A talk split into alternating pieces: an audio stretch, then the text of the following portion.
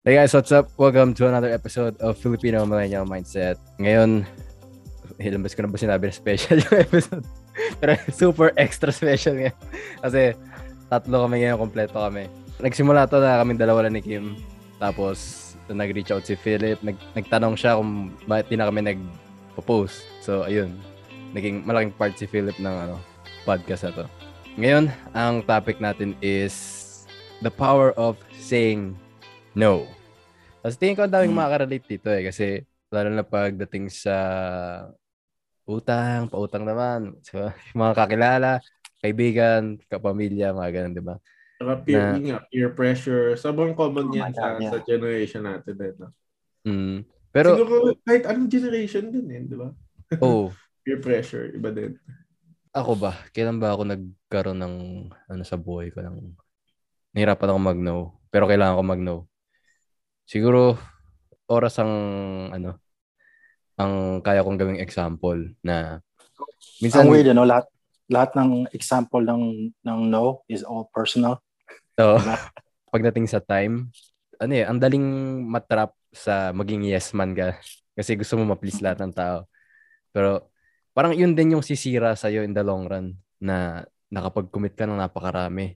Tapos may mga promise kang hindi mo kaya itupad kasi na mismanage mo yung time mo na ay dapat Mm. pala yung dalawa lang ang umuo ako. Ngayon, ngayon ipit ka tuloy.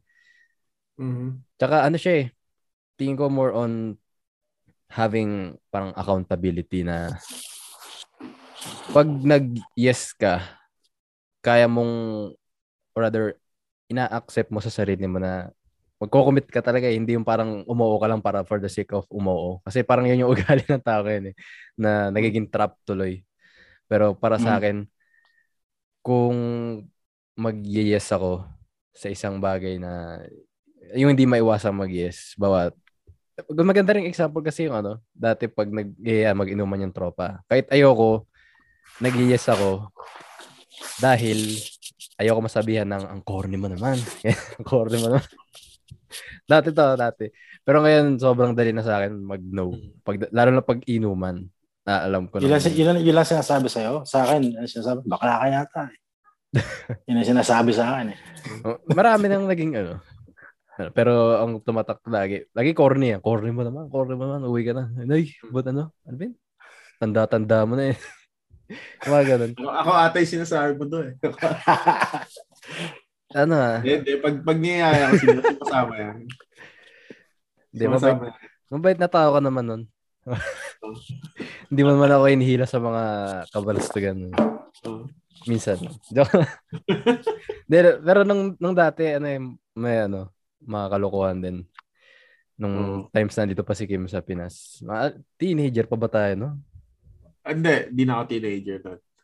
Okay, so baka ako lang. early 20s. Ganun. so, Siguro mga ganun din, early 20s. Kasi lately lang talaga ako nag, ano eh, mag, siguro mag-mature. Kasi ayoko naman maging self-proclaimed na mature na ako. ganun. Pero tingin ko talaga, napakalayo na ng way of thinking ko ngayon compared before.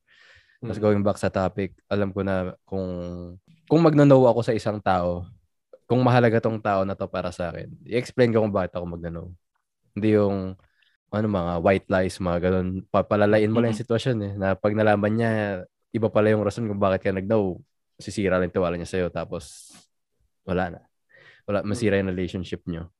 Mas mas okay talaga para sa akin yun na huwag ka na lang magsinungaling. Sabi mo yung totoo, tapos bahala na sila mag-process. And Oo. depende rin kung paano mo i-deliver. mm. Kayo ba, anong mga main scenarios sa buhay na nahirapan kayong mag-know? Me- medyo similar din tayo doon kasi medyo nag, nagkakilala din tayo. Matagal na rin tayo magkakilala. So, Oh. nga, yung peer pressure nga, sobrang common yun sa, ewan ko kung generation natin ba nagsimula yun.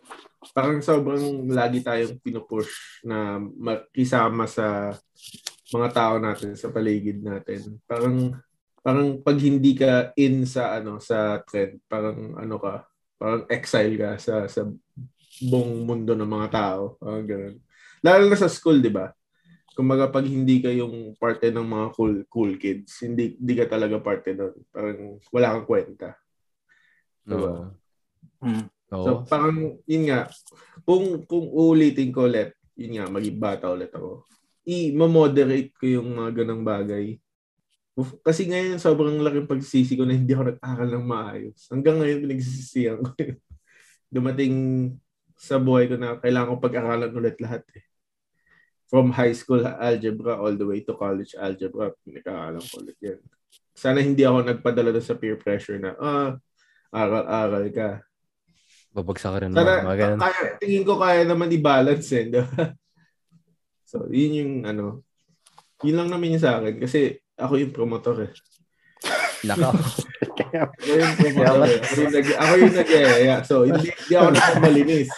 Hindi ako nagmamalinis. Pero, pero sasabihin ko naman na, mali yun. Mali yun. Mali talaga. Pero, sana lang sa mga, siguro sa mga nakikinig sa atin, sa mga, siguro mga medyo bata-bata pa, moderate yung mga ganang bagay na kailangan mong mabuhay sa standards ng iba. Kasi parang pangit nun, di ba? Maga? Mhm. Joke pa yun. Mhm. Dapat yung standards mo, yung gusto mo talaga na standards mo para sa buhay mo. Mamuhay ka ng according sa gusto mo. Hindi yung dahil, yun nga, di ka, ito yung trend, dun ka. Yun yung pinaka, parang, pagkakamali ko nun. Sir, that's yun talaga yung pinag-usapan natin last week, yung 'di ba values.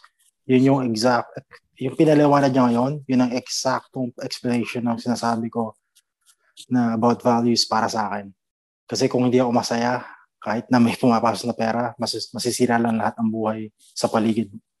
Pero sa tingin ko, tam, tama yung, tama yung sinabi ni, ni Kim na na yung mga mistakes kung if you go back to the past na you know gusto mo i-moderate as a mature person babalik ako nyari you're back in, at nasa 18 ka na ulit sana hindi ko to ginawa to sana hindi ko ginawa to pero ako medyo iba yung pag-iisip ko na yun kasi sa totoo lang sa dami kong pinagdaanan there's no way na matutunan matututunan ko yung mga you can label it self-help or motivational stuff kung hindi ko na-experience yung mga hardship na dinaanan ko kasi hindi ko ginawa yung mabuti.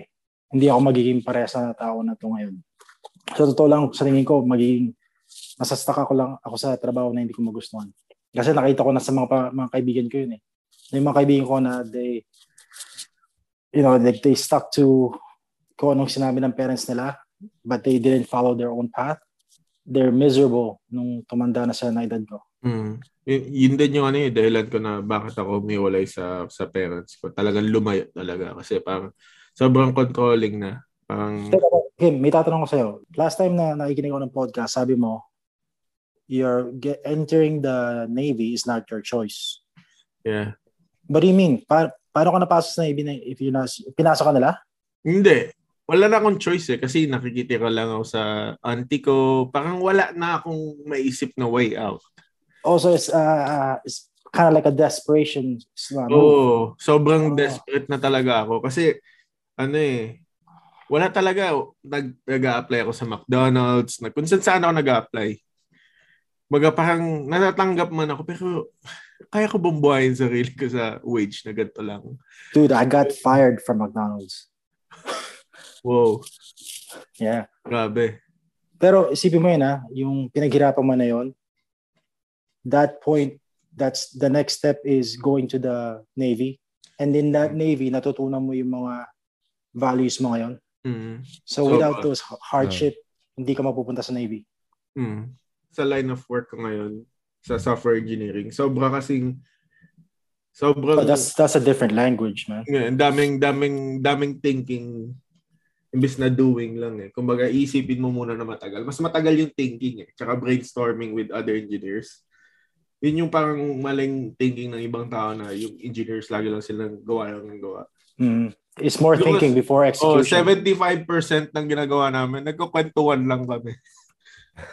Mm. Tapos, ano lang, papag-usapan lang namin yung kailangan namin gawin, ano yung mga dapat namin di gawin, Mhm. Ganun. Tapos yung 25%, yun lang talaga yung ginagawa namin. Yung mag-ano lang kami. Gagawa lang kami. Did you always want it to be the, that position? Mhm, Like you, mhm. Oo, ano pa But- lang ako. ah, high school pa lang. Buti hindi nag-stray yung path mo. Hindi. Kahit na, yun nga, yung naghirap kami. Kahit nung working student ako, na pagkaalas ko ng Navy, tapos yun nga, buntis yung asawa ko noon. Yeah. Yun talaga yung gusto ko. tapos sabi, sinabi ko sa sarili ko, hindi ako titigil mag-aral. Tapos yun pa rin, mabalik pa rin sa akin yung hindi ako nag-aral ng mabuti nung high school ako. Kasi tingin ko it would have been very helpful. Kasi yun yung parang stepping stone mo sa college eh. Oo. Baga parang pinag-aralan ko talaga ulit. Sobrang, sobrang, sobrang difficult niya intindihin ulit. Ang hirap kasi, ano eh, ang hirap kasi parang nag-aral ako, di ba, hanggang na high school. Nag-college Yeah. ako two years lang sa Oo. Philippines. Tapos after seven years, mag-aaral ka ulit. Hardcore na pag-aaral, engineering. Di, hirap nun. So pakiramdam mo para nahuhuli ka sa klase. And Oo, kailangan ma- nahuli. matutunan mo yung basic bago ka mag mag ano, ma, mala, mababasa yung language nila basically. Mhm. Tapos Wow. sabi, grabe, ano yun, uh, work, magpapasok ako sa school ng 3 p.m. Tapos, sa, tapos ako sa school ng 7, 7, 7 p.m. ng gabi. Tapos pupunta ako ng work. Anong oras ka umuwi? Uuwi ako ng 4 o'clock ng umaga. Tapos, buntis pa yung asawa ko noon. Nakakanganak niya lang, ganun yung buhay ko. For four, roughly eight months. I think wa- al- almost one year akong ganun. Holy. Uh, Tapos- just a question. Hindi naman siya cesarean nun, di ba? She, Hindi, hindi. Hindi. Buti naman. Normal naman. Si yung asawa ko cesarean, ilang siguro mga Oh, yung recovery nun, medyo matagal, di ba? yeah, hindi siya makalakad nun. Bubu- Kailangan kailangan ahawakan mo. Pero di, Yeah. di ko sinisisi yung mga kaibigan ko na niyaya ko palagi. Ah. Pero Oh. sana minoderate ko. Sobrang ano niya, sobrang laki ng effect niya sa buhay ko nga. Hanggang ngayon, pang ganoon pa rin. Pang sana, sana talaga nag-aral ako. Sana na- medyo hindi ako nagbulakbol. Ganun. It would have been a lot easier now. Pero wala, siguro parte na lang din yun. Katulad ng sabi mo, Philip, parang siguro parte talaga yun ng buhay na para Mm. maranasan mo yun, para ma-realize mo later. Pero madaming tao hindi nila na-realize yun eh. Na ano, lalo na sa sa age natin, parang meron pa rin tao na parang hirap pa rin makakope na hindi nila ma-realize ito talaga yung totoong buhay. Meron talagang suffering. Yung mga pain and suffering na nadanasan mo, isipin mo lang na para siyang sugat eh. Matagal mag-heal, masakit. Pero pag nag-heal, magiging scab. Yung scab na yun, yung skin na yun, mas matigas. Mas tough. It's hard to break. Mhm. Kapag na-experience mo ulit yun, you already know kung anong gagawin mo. You, hindi mo alam mo na kung gaano kasakit, gaano kahirap. So, medyo ready ka na ng konti. And eh, kung nangyari ulit yun, mas ready ka pa. Pero yung mga, ibang tao, because na cuddle sila nung lumalaki sila, they never experience pain and suffering. Once it hits them, nang pag matanda na sila, hopefully they're not married yet. Once it hits them, they don't know what to do nadadama pa yung buong pamilya nila. So, Mm. mas maganda yung kung na-experience mo, mas bata ka pa. Oo. Damn. Yun yung, yun yung ano eh, pa, yung, yung, yung parang number one pag, kunya, pag magulang ka na. Okay. Hanggat maaari ay mong para, na, para sa anak mo. Parang, pero marirealize mo din na gusto mong mag, magkaroon ng parang suffering experience yung, yung anak mo. Mahirap. Parang mahirap, ma-realize mahirap. nila. Mm. Kasi nung bata ako, nabully ako eh. Mm. Nabully ako for years. And then, yung, yung sa akin naman, nung nabully ako, I'm, I'm more afraid to get in trouble for fighting back. Doon ako, hindi ako takot sa bully, pero takot ako na if I fight back, ako, ako mapapahamak sa parents ko, sa school. Sa Pilipinas to eh. Sa parents ko sa school, ganun ganon. Tapos, kung may anak ka na, you have, you, you have that pain and suffering. You don't want your kid to be bullied. Pero sa tingin ko, is yung experience nun, makakatulong sa kanila eh. Mhm. Pero ano, dapat makontrol din. eh. Kasi iba rin yung result sa bata ng binubully. eh.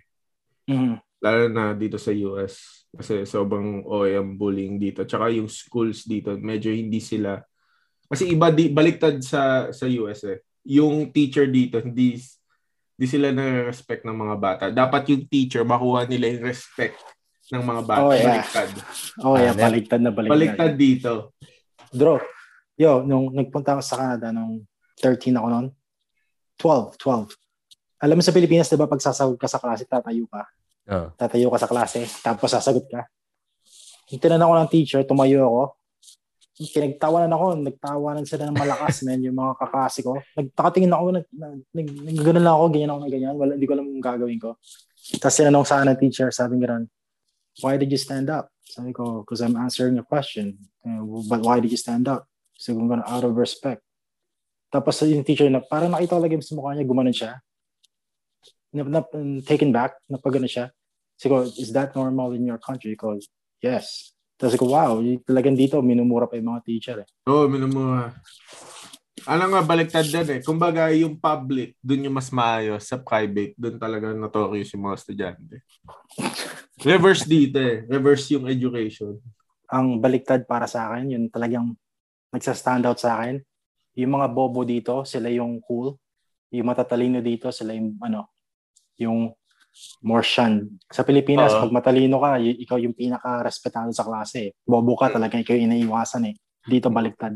Sabi ko sa'yo, Drew, ano eh, yung mentality ng mga bata dito, they're more immature. Kasi sa Pilipinas, sabi ko last time, yung mga 12-year-old sa Pilipinas, parang parang 18 years old dito. Immaturity nila dito mas mababa. Kaya pala balik na baliktad na baliktad yung culture dito sa Pinas tsaka diyan. Kumbaga, yung Pinoy, sila yung yes man.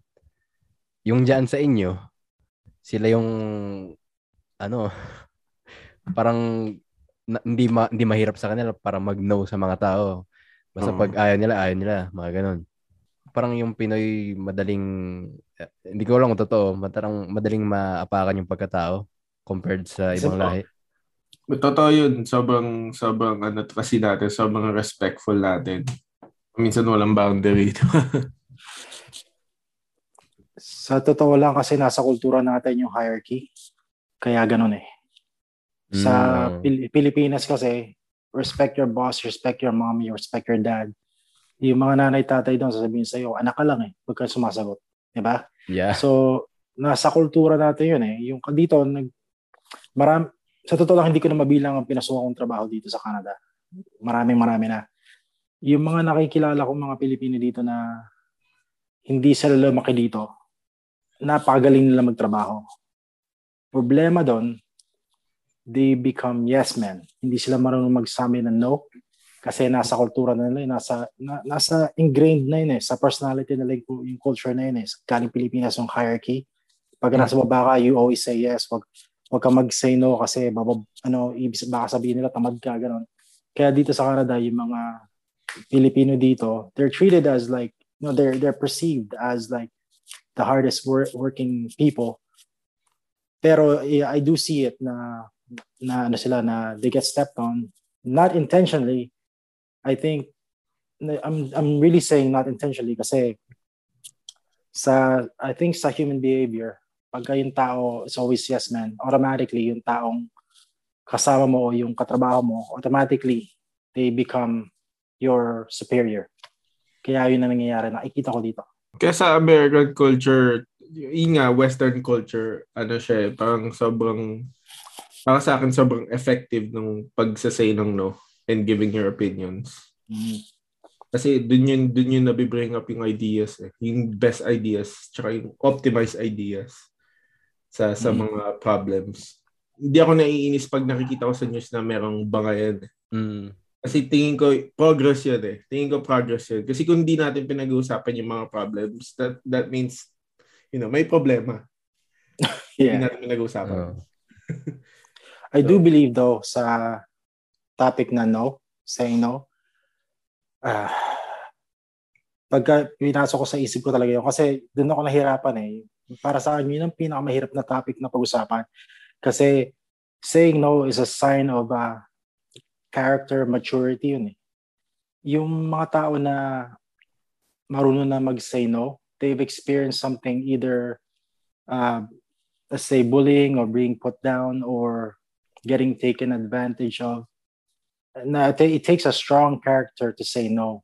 So I think yung how to say no or purpose of saying no or why to say no is a strength of character development. Kaya sa tingin ko, you can't just be born and saying no all the time. Mhm. Na out of the get-go. Based sa mga experience nyo, um, how would you like advise the typical Filipino na matuto kailan mag-say no dapat? If you think na there's something wrong, always say no or, you know, Don't just pag-isipan. blindly say yes. Ganun. Yeah, yeah. Kasi ano eh, nag, nag, yun nga, naging problema ko siya nung, nung yun nga, yung bata pa tayo. Parang lagi kong yes lang ako ng yes sa mga tao para lang makisama. Mm. Kasi paminsan mali na yung ginagawa, yes pa rin tayo. Always think before you say yes. Di parang yun na pag, pag meron kang iboboto, di ba? Dahil yun yung current trend, yes ka na agad. Yun na agad yung iboboto mo. Mm. Or Guilty ako yung dun. iboboto ng kapamilya mo. Pag Guilty di mo siya dun. binoto. Oo. Nung one time tinanong mo ako sino baboto ko, sabi ko si Isko. Dahil lang, wala, wala siya na yung nakikita ko madalas sa ano eh. Pero that, that came out of me parang not really caring about politics. Parang lesser evil na lang. Mm. Pero for protecting your happiness, parang ganun. Maraming beses na ba na nag-yes ka tapos sobrang naapektuhan yung personal happiness mo dahil dapat pala hindi ako nag-yes, mga ganun. Ilang beses na nangyari sa akin yun. Sa, sa, kunyari sa tropa, sa mga barkada, gano'n. May good, example. Minsan, sasabihin ko, yes, just to be in the crowd. You know, just parang may meron kang sarili mong tribo. Oo. Pero pagpasok mo naman sa tribo na yon o sa, sa crowd na yon, you don't really fit in because it doesn't match sa character mo, it doesn't match your values, doesn't match your outlook in life. Gusto na nila, kunyari, um, gagastos na nila yung pera nila for sa Friday, Saturday para mag-clubbing, mag Pero ikaw sa isip mo, kailangan mo ipunin yung pera to. But you still wanna say yes kasi gusto mong, you know, you wanna have that human connection being part of the group Mm. ay mas maganda kasi yun na yung just natutunan ko dati na if I only said no, I would have uh, moved forward in life na mas mabilis. But then again, saying no, you have to learn that through conviction and strength of character. Mm. Dito papasok yung importance ng ano mo, no? Ng si- sino ba yung circle of influence mo. Kaya rin ako nag ano eh, nag-start ng gantong podcast parang ma ano Di ko kasi alam sino sa mga tropa ko na mag, ano rin, nagtatry mag-better ng sarili nila, mga ganun. So, Mahirap ko. talangin yun. Oo. Mhm. Pa- kaya na, na, na- na- naisip ko yung idea out of sa mga napapanood ko na gumawa ng parang community tapos yung community ang mag-attract sa mga like-minded individuals. Mm. Kasi ang hirap kasi Kasi- kung i-enforce mo yung parang positive way of thinking mo sa let's say tropa mo ng matagal na tapos hindi naman siya ganun talaga mag-isip. Isipin niya lang nagiging weirdo ka, mga ganun. Tsaka, tsaka mahirap yun kasi sabihin nila, di ba, kanyari, oh, you're into self-improvement now, pero alam nila yung past mo. Oo, sobra. Yeah. Oh. Judge ka nila based lang doon. Mhm. Although people people change. Yeah. Konektado siya sa imposter syndrome mo na, oo nga, no, sino ba ako para mag-improve? Ito yung ginawa ko before. Kaya, it's important to look past your mistakes. Pero di, ito, na- ito yung mga times na malalaman mo kung sino talaga yung kaibigan mo. eh. Once na, kunya, nag-say no sa kanila. Kung kung kaibigan mo talaga sila, maintindihan ka nila. Or kung di ka man nila maintindihan, tatanong nila kung bakit, ano yung reason mo. Oo. Tapos, para maintindihan ka nila, di ba? yung sa tingin ko sa circle of influence, the more makilala mo talaga kung sinong, sino ka, sino sarili mo, the smaller your self circle of influence gets. Dati, sabihin natin, circle of influence mo, nanay, tatay mo, mga kapatid mo, barkada mo. But then, kung malaman mo talaga kung, kung anong problema mo, si, um, kung anong ugali mo, kung anong gusto mo, makikita mo na ang circle of influence mo, mga dalawang tao lang. Kasi sila mismo ang makaka-relate sa problema mo o kung anong outlook mo in life. Oo, eh. Kasi you can't be for everyone, di ba? Y- yun nga, You yung can't. mga, yung mga yes man, sila yung most of the time miserable yung buhay. Eh, yeah, the, sa totoo lang, yung mga yes men, ah sila yung pinaka nasa baba in the totem pole kasi sila yung nabubuli lagi. eh. Any final thoughts sa ano, power of saying no? Or may may parang personal experience kayo sa sa lives nyo na O re- recently eh, sa sa ano sa ay yung previous job ko bago 'di ba nakuha ko tong bagong job ko yung luma dati kong job nag ino-offer nila iba-match nila yung pay ko sinabi ko no kasi parang para, para sa akin parang ano 'di ba sana pin, ano binigyan mo ako ng raise noon ngayon parang binibili mo ako parang ano ba ako Mm. Parang sinabi ko Uh, sa kanya, I'm, I'm, I'm not just a, a employee ID number. Di, di, mo, di, di naman tama yun na ngayon mo ako bibigyan ng raise. Tsaka, para sa akin, hindi siya, hindi siya ano, ethical. Sinabi ko talaga yun sa director. I- I'm not gonna accept it. Sabi niya, I I think it's it's a bit unethical to to to you know even uh, even take take the offer, you know. Kasi Ano sinabi niya? hindi hindi naman ako basta pera lang. Wala. Nag-reply ba siya? lang ako. Hindi. Umalis na lang ako doon sa office. grabe ha, pero Ako, If- I'm, I, I'm not I'm not just for the money, you know. I'm I'm Uh. for the, you know. Well, that's a big no. oh, yeah. that, that's a very big no. Hindi ko na rin na-enjoy yung trabaho. eh. Kung makapakabout ulit na lang. Tapos sinabi ko, no. Kahit, kahit i-match mo pa yan, kahit dagdagan mo pa yung pera na bibigyan mo sa akin. No. Sabihin natin, Kim, yung experience mo yun, sinabi sa'yo, uh, uh, bibigyan kita ng $10,000 more than what you're making Mhm. yearly in that place.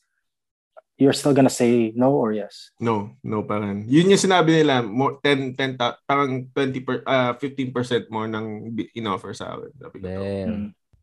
Wow. I think yun yung pinakamagandang example ng say no. Kasi if you said yes to that and tas nagtatrabaho ka sa lagan na yun, I'm pretty sure you're gonna be miserable.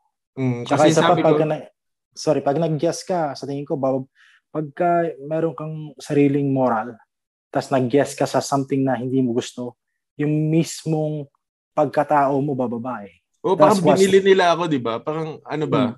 Hmm. Parang, nasaktan nga ako nung sinabi nila yun eh. you know. Um, You know, ka ba? you, you- know what's great about that? Sa sinabi mo? You found out that your value is not about money. It's, yung value mo talaga, yung sarili mong pride sa sarili. mm. That's good, man. Tsaka hindi, ano, eh, yun yung yun yung naging problema ko doon parang sinabi nila na parang sabi nila hindi daw nila na realize yung impact ko. Sabi ko, ang na lagi sinasabi sa sa akin ng customer na maayos ako magtrabaho tapos ngayon mo lang ngayon yung sabihin. Wow. That sounds like Pero alam mo nakakatawa doon, parang five months ago nag nagsabi ako kung pwede ako bigyan ng raise. Tapos sabi nila walang pera kasi nga COVID. Tapos ngayon gusto nila yung match. Sabi ko, no. They, they don't realize it na nung wala ka na. Pero pero totoo ano, parang month ago nag-message sa akin yung ka-work ko doon. Mm. Tinatanong kung available, open pa rin ba daw ako mag-work. Sabi ko, no. I like where I'm at. Pero open ako sa opportunities ngayon. Pero naisip ko yun na yung parang offer na yun na in-offer sa'yo. Kung if eh, na-offer yun sa parang typical na Filipino, I th- tingin ko, hindi naman, hindi ko nila lahat, pero I think mag-yes sila. Pero hindi dahil parang not out of values, pero they have to. M- Mm. Baka meron silang binubuhay na family or nakapag-create sila accidentally ng scenario sa buhay nila na natrap na sila na kailangan nila talagang mag-make more money. Siguro nabaon sa utang dahil sa mga decisions sa buhay.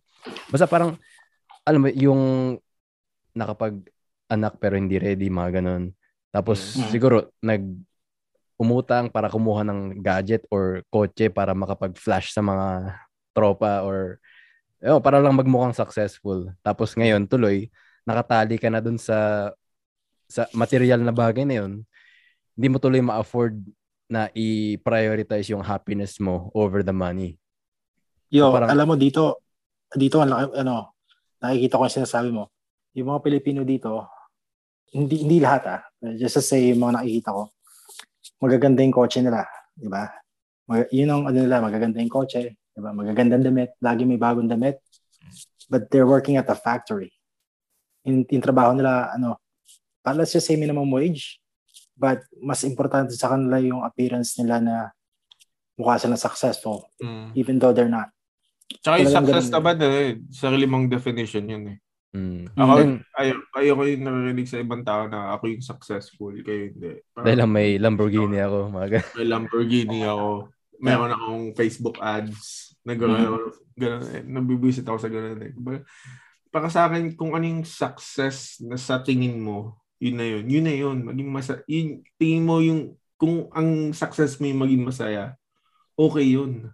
Mhm. Kung mo Okay. intindihin, di ba? Gawin natin example yung factory worker, di ba? Kung ikaw, dalawang tao kayo dun sa factory na yun, Mm. yung isa, genuine na masaya siya sa ginagawa niya.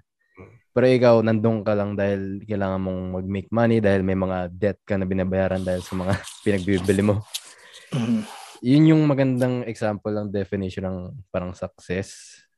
Di ba?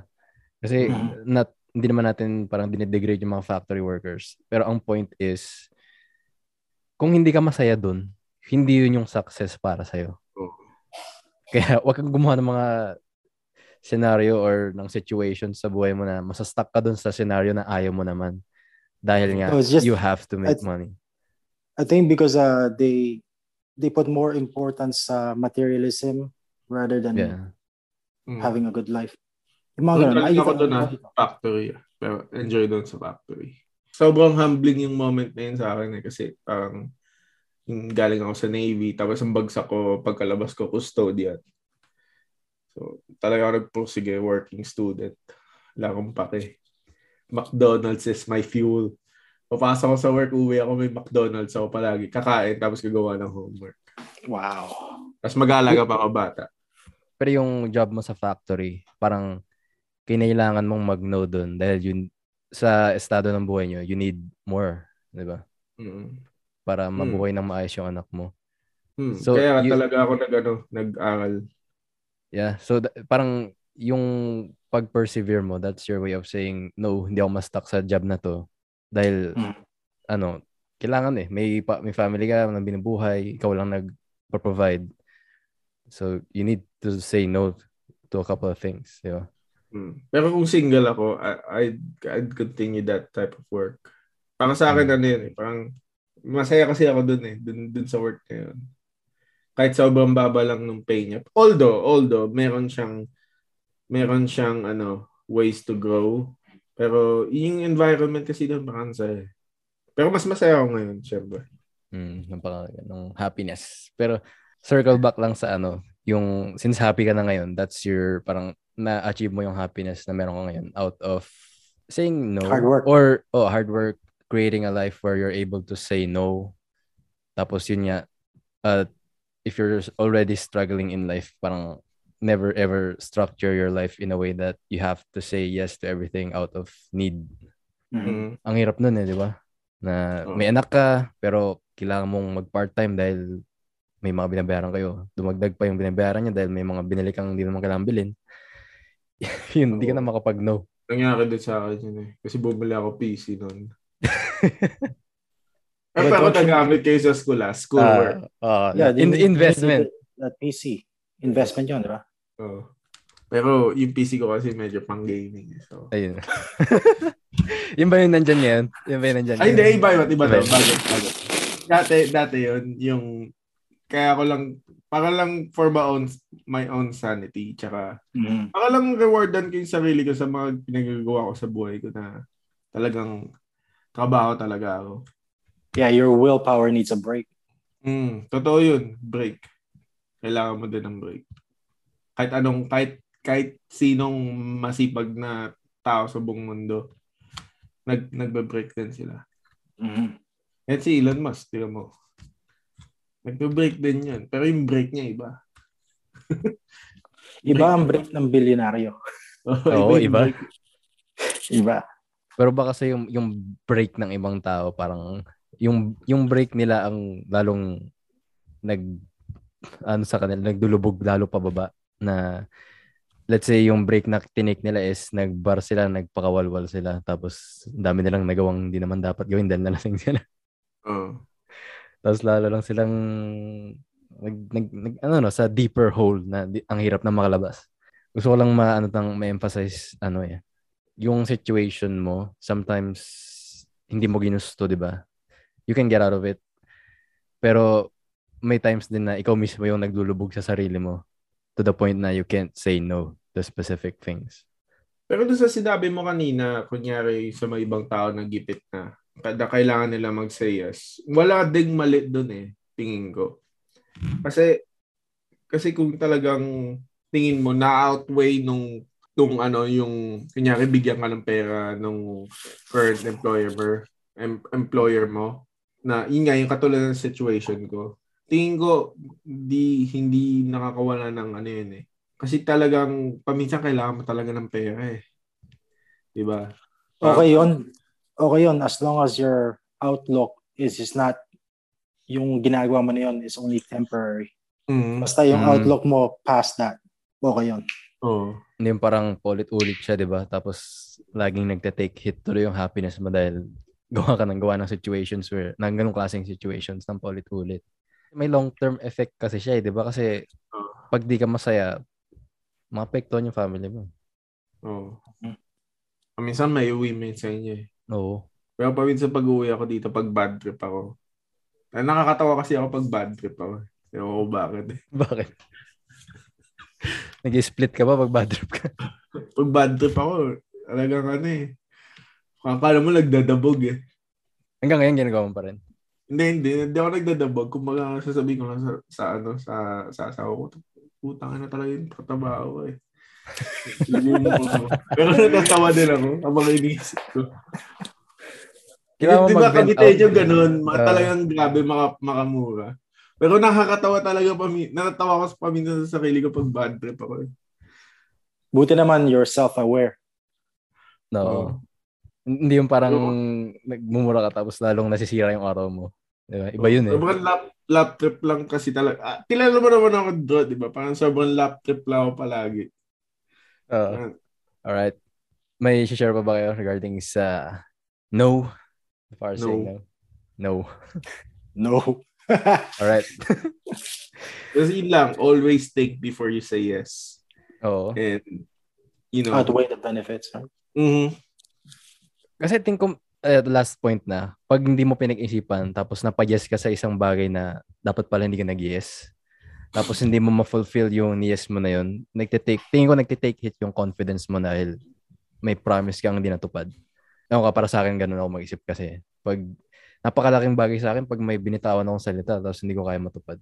Yung malaking bagay din para sa akin yan eh. It's our last currency na, di ba yung pera currency? Mhm. So para sa akin yung giving out your word is uh, the highest and the oldest currency you have. Mhm. Kasi noon walang pera eh, no? Yun lang yung hawak ng ibang tao. Mhm. And totoo yun. Sobrang totoo yun. Pag nag-yes ka lang nag-yes, nauubos yung currency mo na yun. Currency mo. Kumbaga sa sa mga ano. Basta yung, yung may pang ano bang tawag doon? Ano ba Tagalog doon? Alin? Walang cur- currency? Yung self-worth. Parang yun nga yung self-worth mo, parang nababawasan na nababawasan. Mm. Ewan ko, yun ba tawag doon? Yun? Dangal ba tawag doon? Oo yata. Pero, tama eh. Tangal. Na, oh, tangal ba? Hindi ko. Di ko. Dangal, tangal. D Dangal. or T? D. Dangal. Uh, D. Okay. Parang yung ano mo, parang yun yung parang yung ego mo. Oh, okay.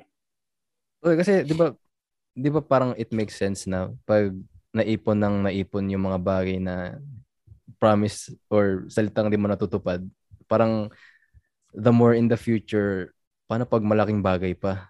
Parang di ko rin kaya ito pa rin to dahil wala eh. Ang dami kong mga bagay na di ko natutupad eh.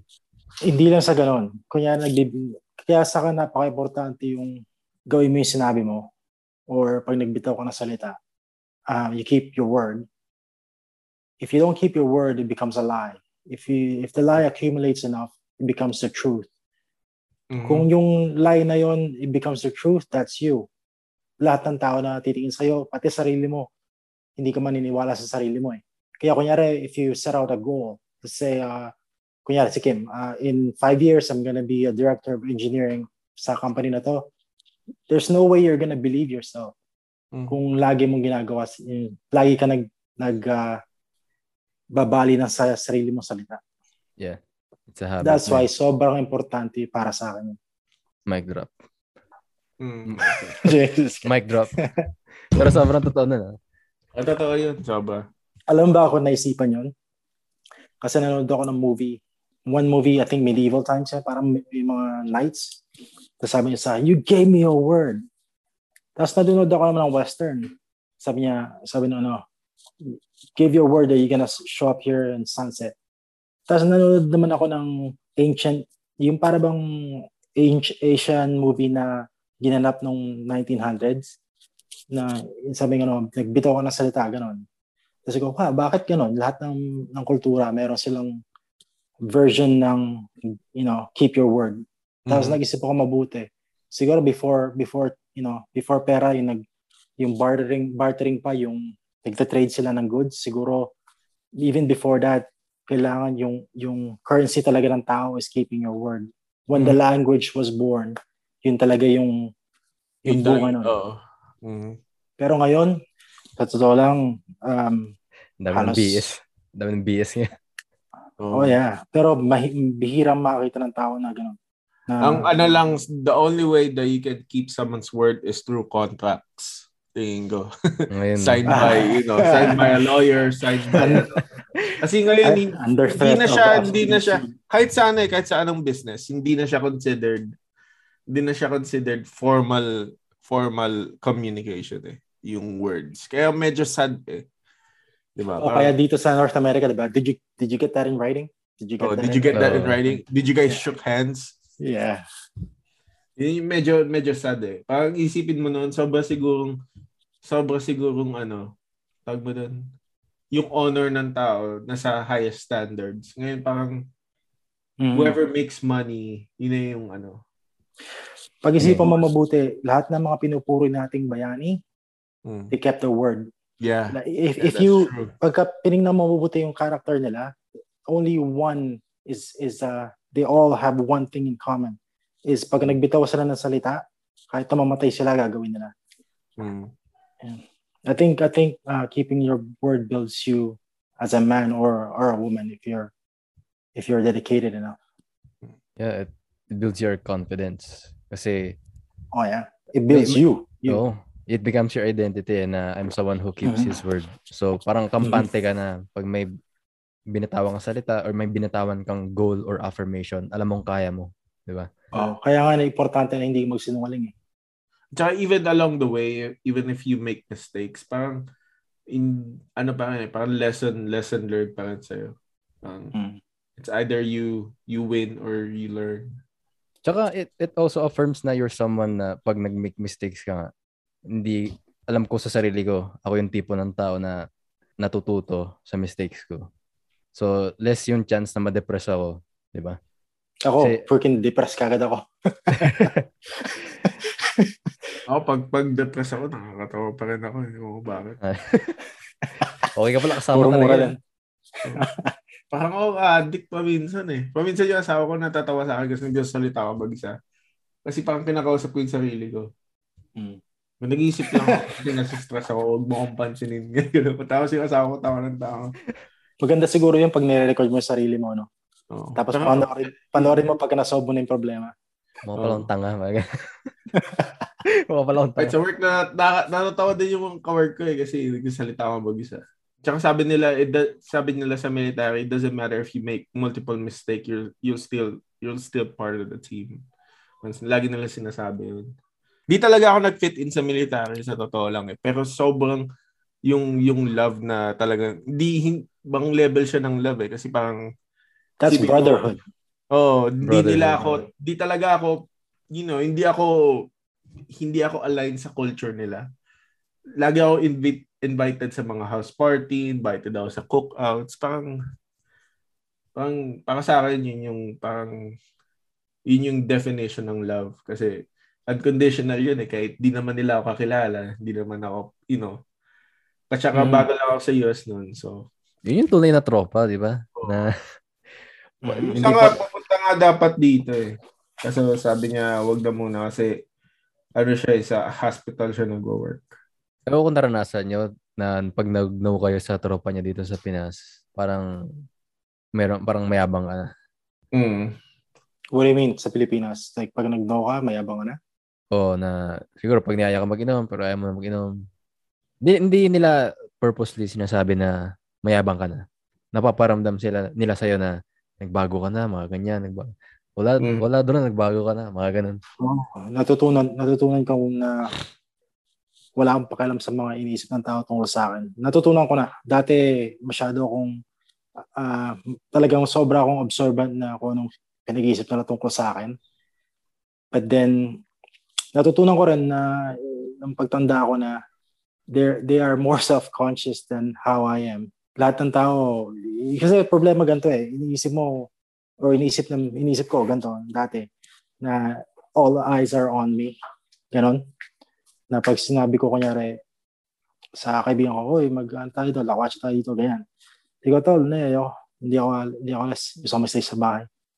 Sometimes, di ba, hindi na sasabihin sa'yo, sabi, parang pakiramdam mo na either you're abandoning them o sasabihin, iniisip mo na, iniisip nila na ano ba naman tao na to, yabang na to, kung ano, ano, Mm. bakit laging tumatanggi, ganon Mm. natutunan ko na na, na para bang hindi ko na pinapasok sa isip ko yun eh. Kasi para bang, I don't know, I think it's really just what you think of yourself is kung anong pinaproject mo, kung anong iniisip nila. Yeah. So sobrang gandang tip nun na kadalasan kaya hindi makapag-no yung tao kasi masyado silang concerned sa iisipin ng iba. Mm. Kadalasan ano eh, it's their insecurity na papasa nila sa'yo. Na baka kaya nagnanotong tao do dahil wala akong kwentang tao. Tingin ko, ah, baka baka lang. Tapos para to make themselves feel better, they make you feel like shit. Oh, that's that's that's that's uh, prevalent. La, talagang ilang beses na experience yun. Mga tao na mamalit sa'yo para hindi yung pakaramdam nila tumataas. Hindi naman talaga sila tumataas, di ba? Pero paramdam nila tumataas. Yung para nasasapawan ka nila, gano'n. Na-experience ko yung mga gano'n. Ako, ako, bini, naiinis ako dati, pero ngayon binibitawan ko na lang kasi wala rin akong mapapala eh, kung, kung, kung sapawan ko sila eh. Di parang gano'n din ako. Ikaw ba, Kim, nung dati ba, nung parang struggling kayo, medyo may naging yes man ka para makaahon? Walang talagang nag-work an aral ako doon. Hindi ako nagno lang ako sa magulang ko kasi nakatira sila sa amin noon. Mm, okay. Yung, Parang yung, sinabi yung, ko na hin- kailangan na muna namin magsarili. mm, yung Man, isang, that must be hard. yeah, Difficult. Pero, syempre, unahin ko yung pamilya ko. Pamilya ko din naman sila, pero unahin ko yung mag-ina ko. Kasi, ting, para sa akin sila yung importante. Talagang, kailangan ko silang iahon. And I, I, I, ayoko yung maapektuhan sila sa mga bullshit ko. Teka, may tatanong ko sa'yo, Kim. Ah, yung time na yon is, paano ko ba i-phrase to? Uh, say, naging tatay ka na, or yung mga ganyang, ano, kailan mo natutunan na ah, mama ka na? Yun, nung time time na yun, nung naging, naging magulang na ako na, Nung, Kailan? nung, naging, nung naging magulang ka o nung nag-separate ka sa magulang mo? di ko din alam eh. Di, sa totoo lang, di, di ko din alam na kung ano ba, kung kailan ba talaga ako nag-mature na kailangan ko na mag-step up sa buhay. Kasi- Pero noon pa naman din, bat, bata pa lang ako na pag kailangan kung may gusto akong gawin, mag-step up talaga ako. Kaya, kaya pag sinasabi ko lang, nung time na yun na nasa situation ako na hirap na hirap kami, kailangan ko talaga mag-step up. Mhm. Tsaka mag, mag-make ng mga decisions na mahirap pero kailangan kong gawin. Nangyayari na siya nung bata pa lang ako. Pero di, di ko di ko masabi di ko masasabi kung kailan talaga ako naging parang, parang mama or man. Kasi inaisip ko lang kasi, sa sitwasyon mo, um, yung pagiging tatay mo is pleasure. Separating from your mom and dad is pain. Yung dalawang boundary na yun, sobrang lapit that it triggers your character to develop further. So gusto ko lang, yeah, parang curious lang ako as a tatay na which one which, which one is which and how you matured. Minsan pinag-iisipan ko kung yung ganyang, ganyang klaseng conviction, is it born or is it made? Yung katulad sa'yo, it, it looks like, I don't know if it's born or made. It looks like it's made. You know, out of uh, necessities or, you know, hindi, hindi ko alam kung choice mo. Kaya, kaya nagtanong ako mabuti sa'yo kanina kung yung pagpasok ng Navy, is it your choice? Kaya tinanong ko sa'yo kanina yun. Because I wanted to know kung the way you are right now, wa, kunyari, di ba yung mga ibang tao, pinanganak na matalino, ganun. Mm. Hindi, hindi ako matalino. talaga. Pero ano, talaga ako, pag meron akong gusto, talagang kahit anong mangyari, kahit anong mangyari, kukuhanin ko yun. Oo. And I will good. hold on to to it It's as long good. as I can. Kaya napansin din ni Do, nung, nung nagkakilala kami. Pag may gusto ako, talagang pipilitin ko. Oo. Actually, tingin ko yun yung ano, na misinterpret ng iba na kayabangan. Oo. Oh, ting.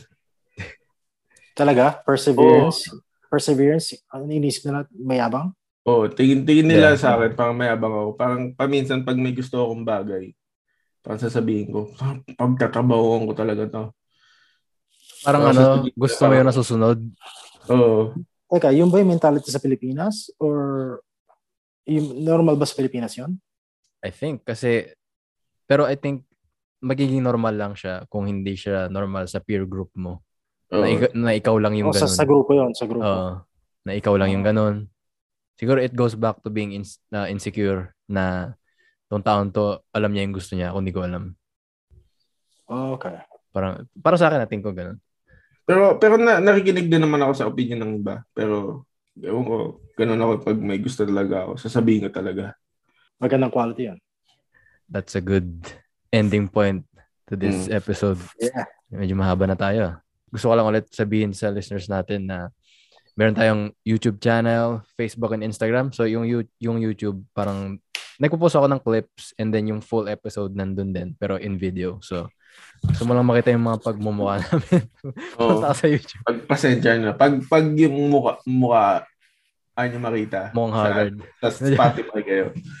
Pag, Pero ano- pag, pag okay lang sa inyo, sa ano, sa YouTube. Pero on pag side note, kayo, sa Spotify na din kayo. ano, I'm curious sa, sa inyong dalawa since uh, you know, na, first time kita nakilala, Kim. Hmm. What are your uh, hobbies? Ngayon, um, paminsan nag, nagtatake ako side projects eh. Pag programming. Side projects like a Website. business? We- Like- uh, website, mga ganun. Oh, side hustle. Hindi, yung iba hindi paid. Hindi paid yung iba eh. Kumbaga, gusto ko lang gawin. Oh, Kasi wow. nag-enjoy ako. mm, Wow, yun talaga passion mo, no? Oo. Wow. Ik- ikaw naman, uh, ako, uh, Andro. ako itong podcast. Ako nag-edit, nag-alat ako ng day para mag-edit. Tapos every weekend, minaman ko yung coffee shop namin. Pero eventually, maghanap ako ng employee dun para weekdays siya mag, ano, mag-run. Pero yun, yun yung hobby ko. Dami na nagtatanong. pag Oo, dami naghanap pag Kasi ano weekdays. eh. Kasi dyan talaga yung ano eh. Pag weekdays yung mga nag-work from home. Ganap ng kape. Mm. Pero ang talagang naging hobby ko na nag, nag-YouTube channel ako eh. Naggumawa ako ng tech videos. Tapos parang unti-unti ko na na feel na eh, baka parang ayoko. Hindi hindi yung same sa pag nag-edit ako ng podcast natin na kahit ilang oras ilaan ko. Matapos ko lang. Kasi alam, alam ko eh, Anong yung ginagawa mo, anong ginagawa mo dati? Anong klaseng YouTube? Anong klaseng tech video, mga ganun. like tech reviews? Yep, parang ganun. Hmm. Oh, okay. Dami nga nagka-comment sa kanya eh. Yung pero yun, ito, podcast na. Ako nag-edit ng ng full episode, nag-edit ako ng mga clips para kasi gusto kong ma-spread yung word. So, eh, ang attention span ng tao ngayon masyado maikli. So, nag-find ways ako na ina-apply ko yung mga natutunan ko sa social media um, Mhm. agency namin, yung work ko ngayon. Na-apply ko sa podcast natin para maka-attract pa tayo ng ibang audience. Kasi, ano eh, gusto kong ma, ano, ma, maano rin ng iba na lalo na yung mga same sa pinagdaanan ko before, yung mindset ko before na sobrang victimizing, sobrang negative. Gusto kong ma-inspire sila na magbago rin yung mindset nila. Kasi sobrang mag-improve yung buhay nila. Mhm. It's really good. Tira mo, tira mo ta. Ako matan- mas matanda ako sa inyo. I'm still looking. So isipin mo pa yung mas, mas bata sa inyo. Pretty sure. Um, pag-isipan nyo rin to. Um, lalo ka na, Kim. Imagine this like 25 years from now. Pinapanood ka na anak mo and they're trying to look for life lessons. Tapos ikaw nakikita. Napakinggan ka nila sa podcast natin. Mga ganun. Mhm. Tingin, ko, tingin ko, ito, yun- din yung dahilan eh, kung bakit ano. Kumbaga ba, ito yung diary ko. Kasi Yeah. I hate writing, kasi parang yung handwriting, no? Pero ano, kidding aside, yun nga, ito nga yung spot. Kaya ako nagpa-podcast. Mhm. Para mapakinggan ko din paminsan sarili ko. Tsaka, yun nga, record ng kung ano ba yung, paano ba ako mag-isip. Paminsan kasi medyo, di ako nag, nawawalan din ako ng landas paminsan. Parang paminsan wala ako sa sarili ko. Mhm. Paminsan, ting, tingin ko magiging helpful tong, tong podcast na to pag pinakinggan ko siya ulit. Para Para self make, para self therapy, di ba? Mm, para to make me realize na ito, ito, ito dapat, ganito dapat ako mag-isip. Kasi tao lang din ako. That's Ewan ko kayo. Baka, baka kayo edit. Hindi, joke I'm pretty sure, I'm pretty sure na parang ano, 25 years later, you'll be happy to be able to look back na meron kang nababalikan. Ganito. Mm. Mhm. Yun lang. Kasi ang laking bagay nun. So, alright, that's it for this episode. So, me- medyo Talaga. mahaba ngayon. Ito na yung final, final na closing. Final, final, Final, closing final. na to. Nakailang Final, final. final. Final. So, alright, alright guys, hopefully may insights and learnings kayong napulot. And see you again sa next episode.